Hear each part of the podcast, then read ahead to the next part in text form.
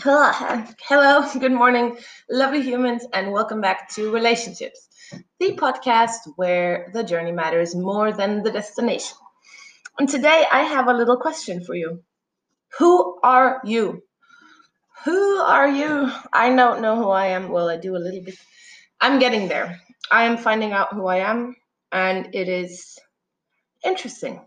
It's very different than what I thought I was. I am very different than I thought I was. And that is due to a thing called conditioning. It's not something I alone have experienced and you perhaps have experienced. It's something you definitely have experienced, or something that has rather been done to you and to me from the very day you're born. And before that, in a sense, your parents who created you have been conditioned, and their parents, and their parents, and their parents. It is, it's like an economic marinade, in a sense, conditioning these days. Since our world is all about money, economy, work, it's fun, isn't it? It's just so much pressure. And conditioning is something that we cannot avoid as little children, as babies. It's something society isn't even super aware of. And it is maybe the thing that gives psychologists their jobs these days, because who are we? Who are you? Who knows who they really, really are deep inside? We've been told who we are or who we should be. And exactly that is us being conditioned into a functional being, which is maybe not so hand in hand with what Mother Nature had in plan for us. And that's why that sense of who am I, what am I doing here, what is the purpose in life comes up so much, because we are on a course as humanity that I really think is far out from our natural purpose, which I think is just growing and developing the species we are as humans. I mean, we have come away just like every other living thing on this earth has developed. So have we humans. At this time and age, we've maybe developed into something more ignorant. And I don't want to offend us humans by saying we're ignorant. It is more of a humble, by the way, we are quite ignorant, and including me, all of us are ignorant and conditioned. And maybe it's a bit shameful for a second, but we can turn it around and just realize that we are conditioned and find ourselves. And it is really one good key for that happiness we're all after, and also the happiness within a relationship.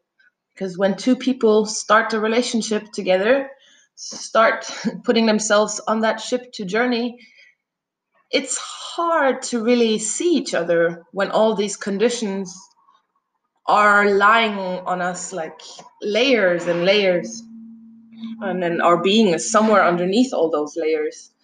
And even for just yourself or just my individual self, when I'm in contact with different people, I sometimes feel that condition or that pressure. Like if I meet someone in a suit who'll end up having a conversation with me about my job, I feel very quickly judged by that person. And I feel a little bit of a pressure that maybe I'm not being seen for what I am, because I'm not a suit person. I'm not an office person. So I think that this suit person is going to be looking down on me in a sense. And I get a sense of decreased value for a moment there if I don't get in touch with myself in that moment and just remember that, okay, this person, sorry for the suit people, but I do think that if you identify yourself through your job and your ego, or you feel better about yourself because you go to work every day in a suit, and the more money you earn, the more expensive your suits get. That is one classic conditioning example, because it has wearing a suit and having a great job has nothing to do with being a fulfilled human being. For some people, it can really be that they found the job of their dreams and they're working within something that is really fulfilling. Work in itself isn't wrong, but this economic chase is wrong. It is very unnatural, and the amount of stress we all experience within it is a catastrophe, honestly. So yeah, I do feel rather judged by suit people personally, because I'm not one, and I know that there's, I don't know, in a way, two worlds between us. And that's conditioning there, but two different kinds of conditioning. Because I guess I've also been personally more conditioned into this hippie being that I'm just going to call it to make it short.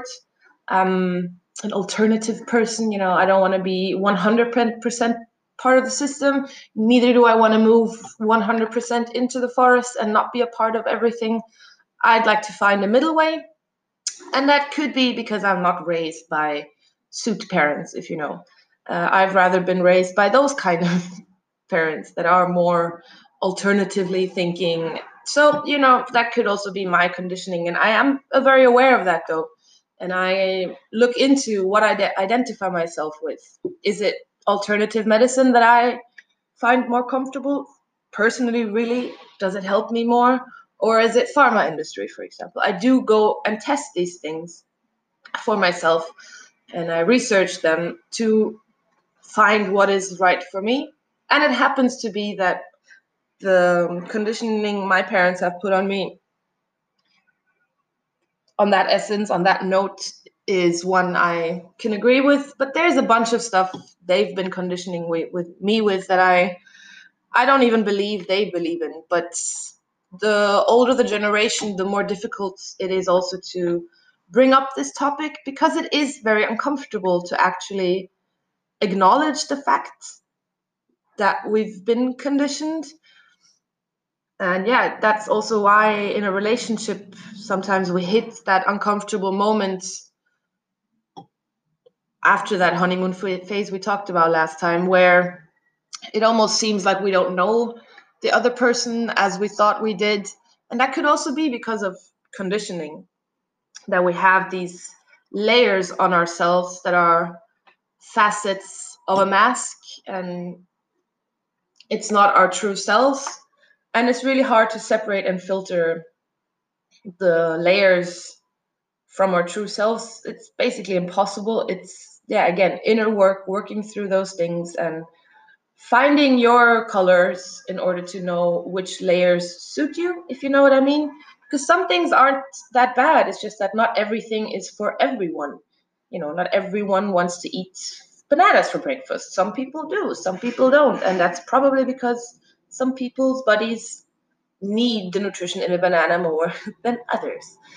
And that can change throughout the year as well, depending on the changes in your health and so on and so on. So it's really just about the conditionings that don't fit to the person and the being you are in order to grow into a rich being, if you understand what I mean. And yeah, relationships, again, are a great mirror to also figure out about those layers that you rather want to shake off than keep from the conditioning that we have been taking on ourselves.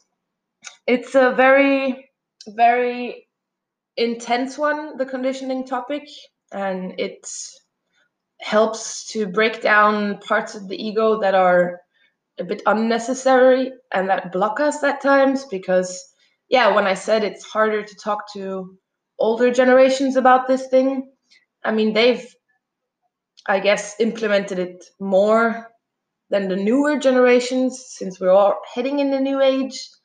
Everything also has to have happened at its time, and some of us are just not 60 years old. That's just how it is.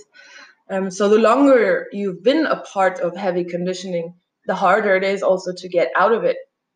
And since no one has that blackboard where all the truth is written on, it's just a very individual perspective, and we can find a lot of parallels and a lot of overlapping in those perspectives, and that's where you see that we are one. But again, those who don't want to let go of the conditioning still cause confusion and still make us unsure about certain things sometimes.